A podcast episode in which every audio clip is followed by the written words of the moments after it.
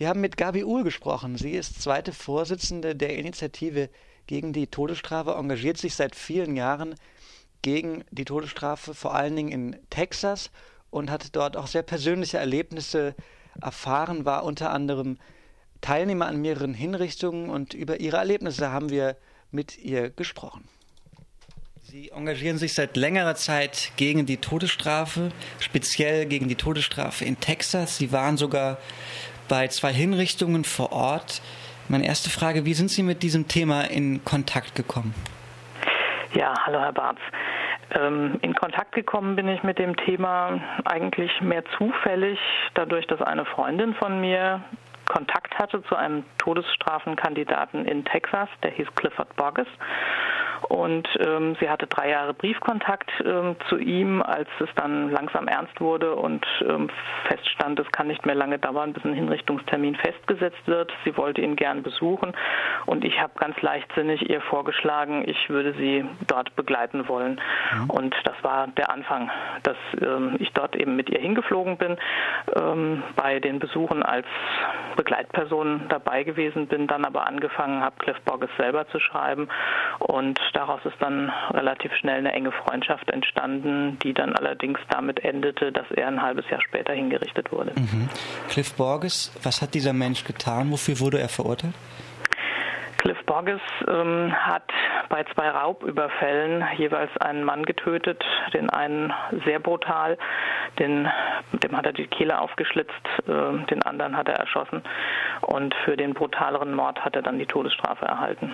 Gab es da irgendwelche Zweifel an seiner Schuld? Nein, in seinem Fall nicht, weil er selber äh, auch die Schuld zugegeben hat. Er hat zwölf Jahre im Todestrakt gesessen bis zu seiner Hinrichtung und hat sich in diesen zwölf Jahren sehr stark verändert, ähm, hat die Verantwortung für das, was er getan hat, äh, wirklich auch übernommen und deswegen steht in seinem Fall die Schuld tatsächlich außer Zweifel. Mhm. Wie haben Sie ihn kennengelernt? Als was für einen Menschen dann im Gefängnis? Als einen Menschen, von dem man sich eigentlich nicht vorstellen konnte, dass er tatsächlich diese Taten begangen hat. Ich wusste es wohl und ähm, entschuldige das auch in keiner Weise. Er hat auch selber seine Kindheit, die auch, wenn man weiß, was äh, seine Kindheit ausgemacht hat, ganz schrecklich gewesen sein muss, er hat sie nie selber als Entschuldigung für das, was er getan hat, äh, vorgenommen. Ähm, aber ich denke, er hat sich tatsächlich so stark verändert, einerseits durch Malerei, er hat sich mit Malerei beschäftigt, andererseits dadurch, dass er sehr religiös geworden geworden ist. Ähm, er hat sich so verändert, dass man äh, ihn, ihm das, also das kaum sich irgendwie vorstellen konnte, dass er diese Taten vollbracht hat, mhm. ähm, weil ich mir keinen sanfteren Menschen hätte vorstellen können als den, den ich dort gesehen habe. Aber wie gesagt, ich wusste natürlich, was er getan hat. Mhm.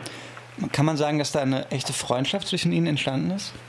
Ja, ich denke, das kann man sagen. Ähm, das hing vor allen Dingen damit zusammen, dass wir einige Dinge aus ähm, unserer Kindheit ähnlich gesehen und empfunden haben. Ich hatte zwar nicht so eine schreckliche Kindheit wie mhm. er, aber äh, wir haben manche Dinge ähnlich ähm, empfunden und erlebt und dadurch ist da eine Verbindung entstanden. Mhm. Sie haben hauptsächlich über Briefe kommuniziert, aber Sie haben ihn auch dort besucht. Das ist richtig, ja. Mhm. Also ich habe ihn in diesem halben Jahr im Prinzip dreimal besucht, ganz am Anfang, wo ich die Freundin begleitet habe, dann nochmal, das war im Dezember 1997, dann nochmal äh, im April 1998 ähm, und dann kam kurz danach bereits die Nachricht, dass sein Hinrichtungstermin festgesetzt sei auf den 11. Juni 1998 und äh, verbunden mit der Frage, ob wir nochmal rüberkommen würden, um ihn dort zu besuchen und eben auch bis ganz zum Schluss dabei zu bleiben. Mhm. Wie schwer ist Ihnen diese Entscheidung gefallen, der Hinrichtung beizuwohnen? Ich hatte, als die Frage auf mich zukam, mir eigentlich schon vorher Gedanken darüber gemacht mhm. und mir ein Urteil gebildet. Äh, von daher ist es mir nicht so schwer gefallen zu sagen, äh, ja, ich mache das. Denn es war so die Vorstellung, ähm, wenn wir nicht dabei sind, ähm, wenn wir irgendwo sitzen und ähm, auf die Uhr gucken und uns das im Kopf vorstellen, was da mhm. passiert, dass das im Grunde vielleicht noch viel schlimmer ist, als dabei zu sein und dabei zumindest das Gefühl zu haben, ein bisschen was für ihn dann auch tun zu können. Wie haben Sie dann die Hinrichtung erlebt? Ähm, das ist ganz schwer zu beschreiben. Es war auf der einen Seite äh, eher so was Ambivalentes. Das Gefühl, ähm, das kann jetzt gar nicht Wirklichkeit sein, das, das ist jetzt alles irgendwie, ein, ich bin im falschen Film oder so. Also das, äh, es war so was Unwirkliches und gleichzeitig das Bewusstsein, das ist jetzt real, was da passiert. Also das war so was Widersprüchliches. Mhm. Und in dem Moment, wo ich dann wirklich halt in diesem Zeugenraum stand und das vor meinen Augen äh, gesehen habe, da war es irgendwo so das Gefühl, ähm, dass mir das unheimlich überheblich vorkam, dass Menschen im besten Wissen, was sie tun, einen anderen Menschen vom Leben in den Tod befördern. Mhm. Natürlich ist mir klar, dass Cliff Borges das ja auch gemacht hat, aber da schreiben wir ja auch das Etikett dran Verbrechen und das war falsch und das gehört auch bestraft. Aber hier wurde das ja dann als etwas, was korrekt und richtig ist, ähm, einem verkauft und ähm, das kam mir brutal, ähm, barbarisch äh, und nicht als, als, etwas vor, was überhaupt in das 21. Jahrhundert passt. Oder damals war es noch das 20. das Ausgehende. Mhm, mh. Waren auch Opfer dort vor Ort, also Angehörige des Opfers?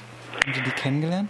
Äh, es waren Angehörige äh, des Opfers oder der Opfer dort, aber ähm, kennengelernt nein. Mhm. Äh, hat man auch gar nicht die Chance zu. Man befindet sich in unterschiedlichen Zeugenräumen, da ist also eine Wand äh, zwischen eingezogen und man wird dann auch äh, ja, von, Bo von Bodyguards begleitet und äh, die achten peinlich darauf, dass sich die beiden Parteien, Angehörige des Opfers und Angehörige des Täters, nicht begegnen können. Mhm. Können Sie das irgendwie nachvollziehen, diese Gefühle, die die Angehörigen der Opfer, also für uns in Deutschland ist es ja sehr schwer vorstellbar, aber dass dort so eine Art Genugtuung entsteht, wenn man so einer Hinrichtung beiwohnt? Ich kann die Gefühle nachvollziehen, dass man sich diese Genugtuung wünscht. Ja, natürlich. Ähm, allerdings muss ich sagen, ich habe viele Fälle beobachtet, nicht nur den von Cliff Borges, ähm, sondern auch andere und habe das auch von einem Gefängnispfarrer, der fast 100 Hinrichtungen begleitet hat, dann eben auch bestätigt bekommen, dass diese Genugtuung, die die sich wünschen, ganz oft äh, ihnen aber nicht zuteil wird. Also bei Cliff haben äh, die Angehörigen der Opfer am nächsten Tag gesagt, das stand also, äh, beziehungsweise nach der Hinrichtung gesagt, stand am nächsten Tag in der Zeitung, ähm, das wäre zu einfach gewesen. Mhm.